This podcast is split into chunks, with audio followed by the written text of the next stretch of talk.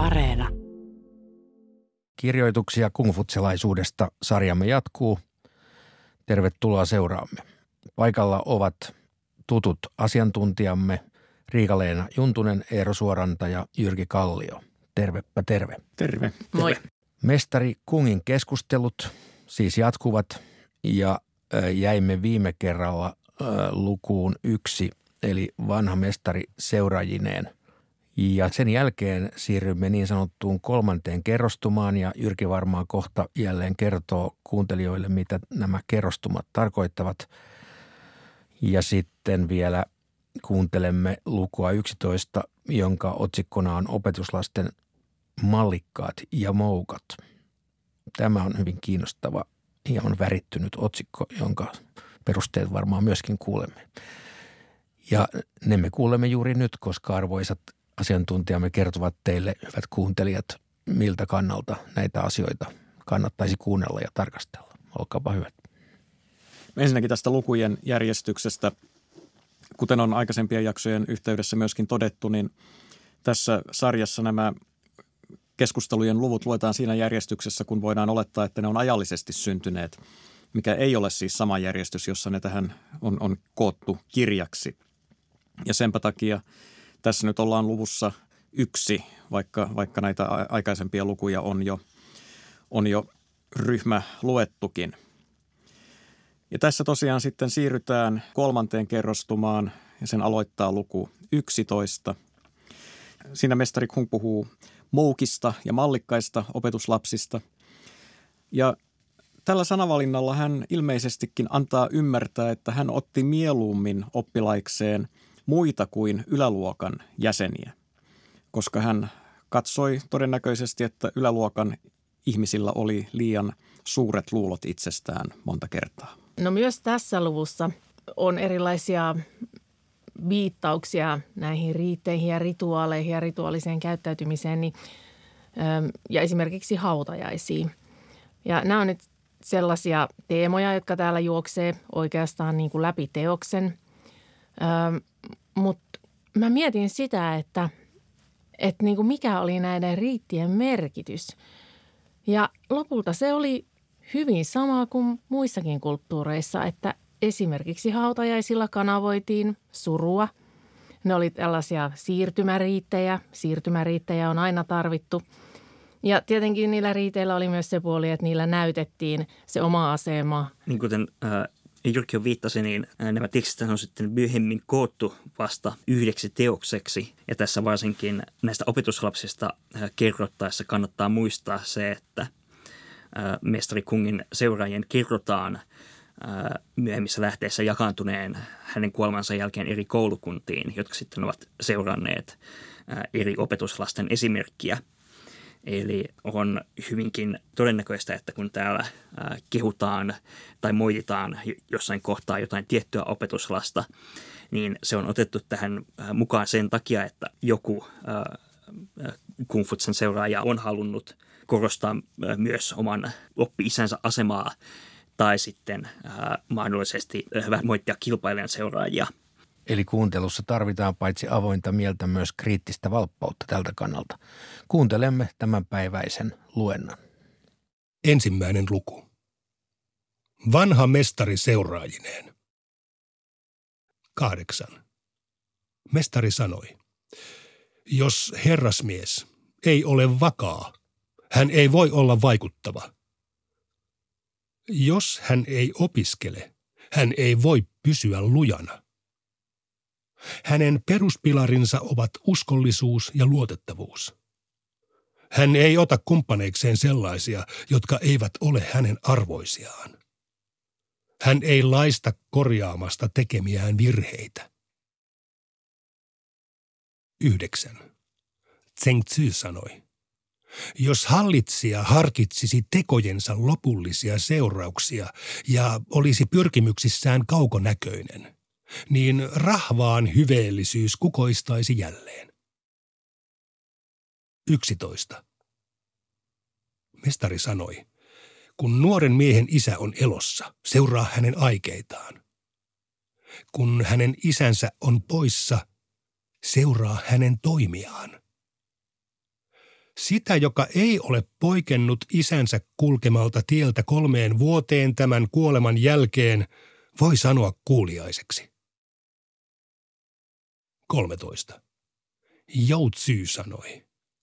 Lupaukset on syytä lunastaa, kunhan ne ovat likimain oikeellisia. Häpeä ja häväistykset pysyvät kaukana, kunhan käytöksen arvokkuus on likimain perinnäistapojen mukaista. Siksi on syytä kunnioittaa sellaista, joka ei menetä läheistensä kiintymystä. 14. Mestari sanoi, herrasmies ei syö tullakseen kylläiseksi, eikä istu virassa tyydyttääkseen tarpeensa. Jos hän on toimissaan riuska, mutta sanoissaan harkitsevainen ja ottaa mallia oman käytöksensä oikaisemiseksi tietä seuraavilta vertaisiltaan, häntä voidaan sanoa opinhaluiseksi. 15. Kung sanoi, mitä on sanottava miehestä, joka on köyhä olematta mielistelevä tai rikas olematta pöyhkeä?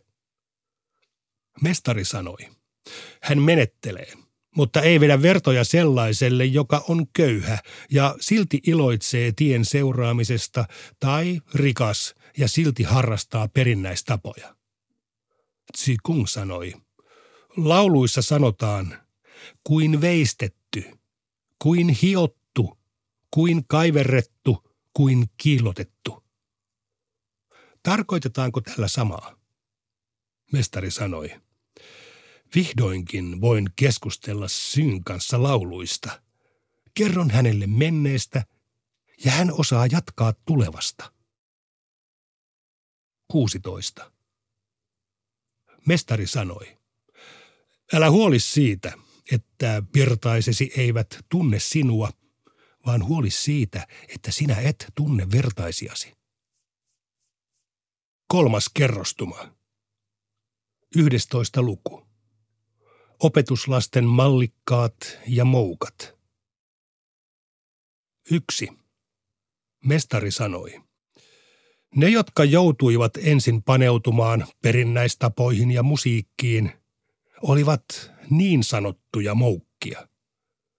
Ne, joiden tarvitsi vasta myöhemmin paneutua perinnäistapoihin ja musiikkiin, olivat niin sanottuja herrasmiehiä. Jos olisin voinut valita palvelukseeni jompia kumpia, olisin ottanut ensin mainittuja. Neljä. Mestari sanoi. Voi huita, hänestä ei ollut minulle apua, sillä hänellä ei ollut koskaan vastaan sanottavaa mihinkään puheisiini. Seitsemän. Chi Kang Tzu kysyi, kuka opetuslapsistasi on opinhaluisin? Mestari Kung vastasi, eräs Jen Hui oli opinhaluinen. Onnetonta kyllä, hänen oli määrä kuolla nuorena ja nyt hän on poissa. Kahdeksan. Kun Jen Hui kuoli, hänen isänsä Jen Lu pyysi mestari Kungilta tämän vaunujen koria poikansa ulkoarkuksi. Mestari vastasi, olipa kysymys arkkutarpeesta tai mistä hyvänsä, puhumme kukin oman poikamme puolesta. Kun oma poikani Li kuoli, hänet haudattiin pelkässä sisäarkussa ilman ulkoarkkua. En ryhtynyt kulkemaan jalkaisin, voidakseni tehdä hänelle ulkoarkun. Koska minä seuraan neuvosmiesten jäljessä, en voi kulkea jalkaisin. Yhdeksän. Kun Jen Hui kuoli, mestari sanoi, oi, taivas on hylännyt minut. Taivas on hylännyt minut. Kymmenen. Kun Jen Hui kuoli, Mestari itki itsensä hillittömän liikuttuneisuuden tilaan. Hänen seuraajansa sanoivat, mestari on aivan liikuttunut. Mestari sanoi, vai olen liikuttunut? Jos en liikuttuisi tämän ihmisen takia, niin kenen sitten? 11. Kun Jen Hui kuoli, Muut portinpielen opetuslapset halusivat järjestää hänelle suureelliset hautajaiset. Mestari sanoi, Sellainen ei käy laatuun. Portinpieren opetuslapset järjestivät suureelliset hautajaiset. Mestari sanoi, sinä hui pidit minua isänäsi, mutta minä en kyennyt pitämään sinua poikanani. Tämä ei ole minun tekojani, vaan noiden muiden. 12. Chu Lu kysyi henkien ja jumalten palvelemisesta. Mestari Kung sanoi, jos et osaa palvella valtiastasi, niin miten sitten osaisit palvella henkiä? Ju Lu sanoi, saanko kysyä kuolemasta? Mestari sanoi, jos et tunne elämää, niin miten sitten tuntisit kuoleman? 14.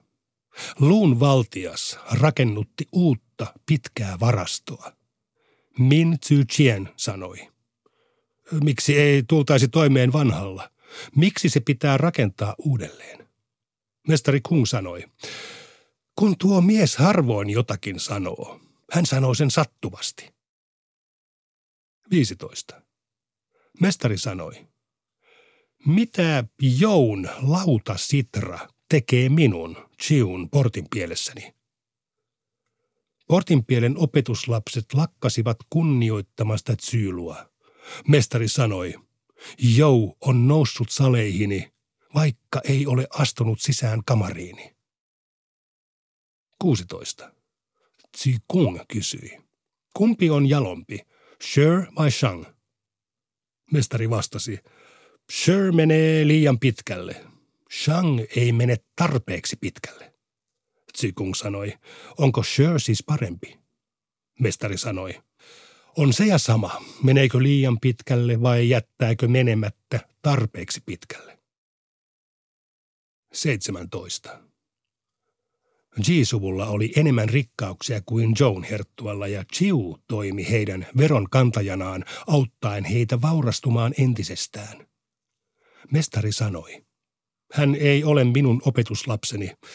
Jos te lapseni rummutatte hyökkäykseen häntä vastaan, sallin sen. 19.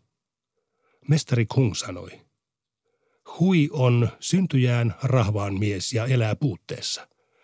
Sitä vastoin syy ei alistu määräänsä, vaan käy kauppaa tehden voittoa ja aikoo vielä joskus elää palatsissa. 20. Tzu Chang kysyi, mitä tietä tulee kulkea tullakseen mallikkaaksi mieheksi?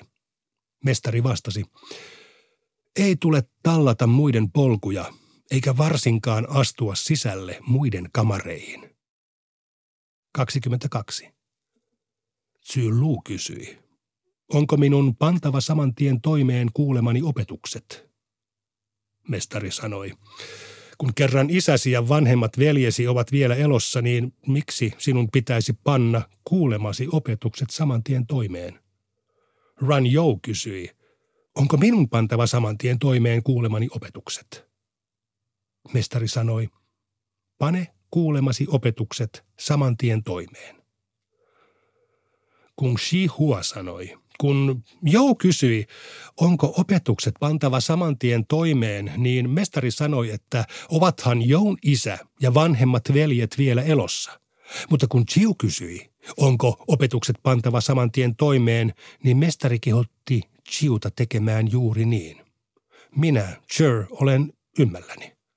Saanko kysyä, mitä tarkoititte? Mestari sanoi, Chiu on pidättyväinen, joten kannustin häntä. Jolla on tarmoa kahden edestä, joten pidättelin häntä. 23. Mestarin jouduttua uhatuksi Kuangissa Yen Yuan jäi hänestä jälkeen. Heidän kohdatessaan uudelleen mestari sanoi, luulin sinun kuolleen. Yen Juan vastasi, miten minä hui tohtisin kuolla, kun mestari on vielä elossa? 24. Chi Ran kysyi, voiko Chong Yong ja Ran Chiun sanoa olevan neuvosmiehinä suuria? Mestari vastasi, luulin teidän kysyvän joistakin merkittävistä henkilöistä, mutta kysyttekin vain Jousta ja Chiusta. Suureksi neuvosmieheksi sanotaan sellaista, joka palvelee ruhtinastaan tietä seuraten, ja kun se ei ole mahdollista, jättää virkansa. Jouni ja Chiun voi sanoa olevan neuvosmiehinä pelkästään ruhtinaansa työkaluja. Gigi Run kysyi, ovatko he siis sellaisia, jotka seuraavat käskyjä? Mestari vastasi, edes he eivät seuraisi käskyä murhata isänsä tai ruhtinaansa. 25. Lu sai Kaolle nimityksen Jisuvun piinimisen linnan voudiksi. Mestari sanoi Lulle, tuotat vahinkoa toisen miehen pojalle. Lu sanoi, onhan siellä kansaa. Onhan siellä maan ja viljan alttari. Mitä muuta tarkoitusta varten pitäisi lukea kirjoituksia ja tulla oppineeksi? Mestari sanoi, tästä syystä inhoan sanavalmiita ihmisiä. Näin kuulimme tämänpäiväisen tekstin. Siellä liikutaan lupausten likimaisuudesta metafysiikkaan asti, kun henget ja jumalat ja kuolema teemat avataan – mutta mitäpä te arvoisat asiantuntijat haluatte nyt purkaa tästä juuri kuulusta? Tämä oli kyllä hyvin rikas jakso ja jokaisesta luetusta jakeesta voisi keskustella paljonkin. Mutta todellakin yksi kaikkein usein esille nostettuja jakeita tästä äsken kuulusta on juuri tuo luvun 11 ja 12, jossa puhutaan hengistä ja jumalista ja kuolemasta – ja siitä käy ilmi se, että mestari Kungille jumalat tai kuoleman jälkeinen elämä esimerkiksi eivät olleet pohtimisen arvoisia asioita, koska niistä ei kerta kaikkiaan ollut riittävästi tietoa. Ja sen perintönä kumfutsalaisuus ylipäätään on suhtautunut hyvin pidättyväisesti keskusteluun yliluonnollisista asioista ylipäätään. Niin, mestari Kong sanoi, että – ähm, oikeastaan hän on sanonut jossain tilanteessa, että, että tota, ähm, hengille ja äh, jumalille pitää uhrata niin kuin he olisivat läsnä, mutta samalla näiden uhrausten tarkoitus oli oikeastaan pitää ne kaukana. Eli ettei ne pääsisi vahingoittamaan ihmisiä he, niin kuin heidän toimissaan ja elämässään mitä kungfutselaisuuden kuolemakäsityksestä voisi tiivistetysti sanoa, jos siihen liittyvät nämä juuri mainitsemanne asiat?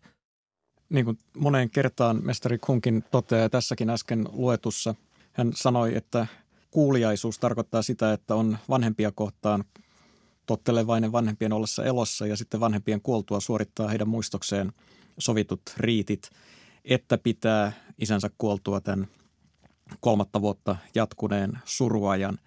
Eli tämä tavallaan itsensä sitominen tähän suvun jatkumoon ja sitä kautta osaksi yhteiskuntaa oli se tärkeä symbolinen funktio, joka, joka tästä kuoleman kautta nousi, nousi esille – merkitystä ei ollut niinkään sillä ajatuksella siitä, että mitä se esiisien henki sitten siellä mahdollisesti tekee. Tässä voisi ehkä vähän vielä puhua siitä kiinalaisesta perhekäsityksestä, mikä yleensäkin on paljon laajempi. Eli kun me puhutaan perheestä, niin nykyaikana niin me ajatellaan yleensä sitä ydinperhettä ja ehkä mahdollisesti isovanhempia. No kiinalainen perhe oli paljon laajempi. Siellä on paljon enemmän erilaisia sukulaissuhteita tarkoittavia sanoja. Ja sitten nimenomaan tämä perhe oli niin kuin kahdella puolen rajaa, että – että myös nämä esi-isät oli edelleen sitä perhettä. Ja ne muistettiin tiettyyn pisteeseen asti ja, ja niin kauan kuin heille uhrattiin, niin ajateltiin, että eh, ainakin myöhemmässä vaiheessa, mä en osaa tarkalleen sanoa, mitä, mitä mestari Kongin elinaikana tähän liittyy, mutta myöhemmässä vaiheessa niin, niin tota, se oli tavallaan sen perheen, perheestä huolen pitämistä, myös se esi-isille uhraaminen. Ja, ja tota, joskus tuossa – 500-luvun jälkeen niin, niin yleistyi sellainen käsitys tällaisista po- ja hun-sieluista.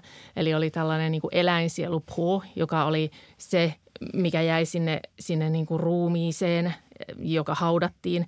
Ja sitten oli tämmöinen hun-sielu, jonka ajateltiin siirtyvän niin kuin esi-isien taulu, tauluihin, jossa oli näiden esi-isien nimet, jotka sitten saattoi olla kotialttarilla ja joita palvottiin siellä. Tästä perhekäsityksestä tässä tulee myös varsin hyvin ilmi se, että näiden verisukulaisten lisäksi oli sitten myös erilaisia, voisi ehkä sanoa sosiaalisia perheitä. Tässä varsinkin nämä mestarin ja opetuslasten välillä, joka on tavallaan mielletty samanlaisiksi suhteiksi kuin isän ja poikien välillä. Eli kun tämä opetuslapsista rakastetun Jen Hui kuolee, niin mestari itkee tämän puolesta ikään kuin kyseessä olisi ollut hänen äh, biologinen poikansa – ja tällaiset asetelmat sitten myöhemmin ovat näkyneet esimerkiksi vaikka kiinalaisissa romaaneissa ja elokuvissa, esimerkiksi tässä uusia genressä, joka kertoo näistä taistelulajien harjoittajista, että siellä tyypillinen konflikti on se, että sankarin pitäisi olla samaan aikaan uskollinen ja kuuliainen omia vanhempiaan kohtaan, mutta sitten myös sitä mestaria, joka on häntä opettanut.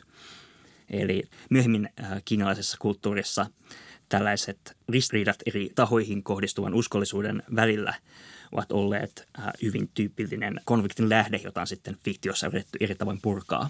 Voisin ehkä tähän vielä ottaa sellaisen tarinan, missä ähm, kun lähetystyöntekijät otti suojatikseen kiinalaisia lapsia, orpolapsia, tai myös kouluihin tuli varsinkin 1900-luvun alussa, kun oli hirvittävä tarve länsimaalaiselle koulutukselle, niin tuli ihan siis niin kuin korkea-arvoisistakin perheistä lapsia, jotka sitten asuu sisäoppilaitoksessa. Ja sisäoppilaitoksen sisällä se korkein auktoriteetti oli luonnollisesti se e, esimerkiksi suomalainen lähetystyöntekijä. Ja kun nämä lapset sitten palas takaisin kotiinsa uuden vuoden lomalle ja olisi pitänyt suorittaa tämä perheen yhteinen kumarus esi-isille, lapset kieltäytyikin koska heitä oli opetettu luonnollisesti kaiken muun opetuksen sisällä sitten siellä niin kuin kristinuskoon. Ja tästä tuli hirveän iso konflikti eri tällaisten kunnioitussuhteiden välillä. Eli mitä lähetystyöntekijät vaati näiltä lapsilta ja mitä kotona taas vaadittiin. Luonnollisesti lapset saivat kunnon selkäsaunan kotonaan. Sen jälkeen he palasivat takaisin, kertoivat tämän tarinan ja saivat siitä myötätuntoa taas lähetyskoulussa. Mm, mutta että tämä, oli muuten aivan jatkuva – voisi sanoa ongelma joillekin ihmisille, mutta sellainen jatkuvasti toistuva konfliktin muoto. Kuten aikaisemmissa jaksoissa on jo käynyt ilmi, näissä teksteissä vilahtelee siellä täällä yllättävää huumoria ja suorastaan komiikkaa. En malta olla ottamatta tästä tämänpäiväisestä katkelmasta esiin tätä alkupuolen luvun 1 13 jaetta, jossa hieman hätkähdän tätä, että lupaukset on syytä lunastaa, kunhan ne ovat edes likimain oikeellisia. Itse lisäsin tämän edes-sanan nyt tähän Jyrkin kauniiseen muotoiluun, mutta minulle tämä on hyvin humoristista siksi, koska tässä valittyy lähes tällainen bohemi ajattelu, että tämä likimaisuus riittäisi. Se on hieman ristiriitaista siihen nähden, miten paljon tähän mennessä on korostettu tätä järjestelmällisyyttä ja kunniallisuutta ja täsmällisyyttä. Tässä on puhujana Joutsi, siis yksi mestari Kungin opetuslapsista ja, ja epäilenpä, että mestari Kung ei ehkä olisi mennyt näin leväperäiseen ilmaukseen itse. Eiköhän tässä ole kysymys siitä, että Joutse tunnustaa omansa ja, ja, ja muiden ihmisten inhimillisyyden ja sen, että ei nyt voida vaatia täydellistä oikeellisuutta, täydellistä oikeamielisyyttä tai, tai täydellistä perinnäistapojen mukaisuutta käytöksestä – vaan riittää se, että kunhan nyt suurin piirtein tekee asiat sinne päin, niin, niin sellaista on jo pidettävä hyväksyttävänä. Huumorista itseäni huvitti tämä mestarin kommentti, että tästä syystä inhoan sanavalmiita ihmisiä. Tämähän siis on, tällainen asenne kumfutsalaisilla oli laajemminkin, varsinkin kun he joutuivat silloin varhaisimpina aikoinaan usein väittelemään niin sanotun nimien koulukunnan edustajien kanssa – tämä sananvalmiuden ja sellaisen pintanokkeluiden vastustaminen on kyllä kumfutsalaisuudessa ihan toistuva piirre. Ja tässä mestari Kung jäi toiseksi. Sen takia hän inhoaa sanavalmiita ihmisiä, koska hänen oma opetuslapsensa nolasi hänet. Näihin huumorin tuulahduksiin me nyt lopetamme tämän seitsemännen jakson. Kiitoksia ja kuulemiin.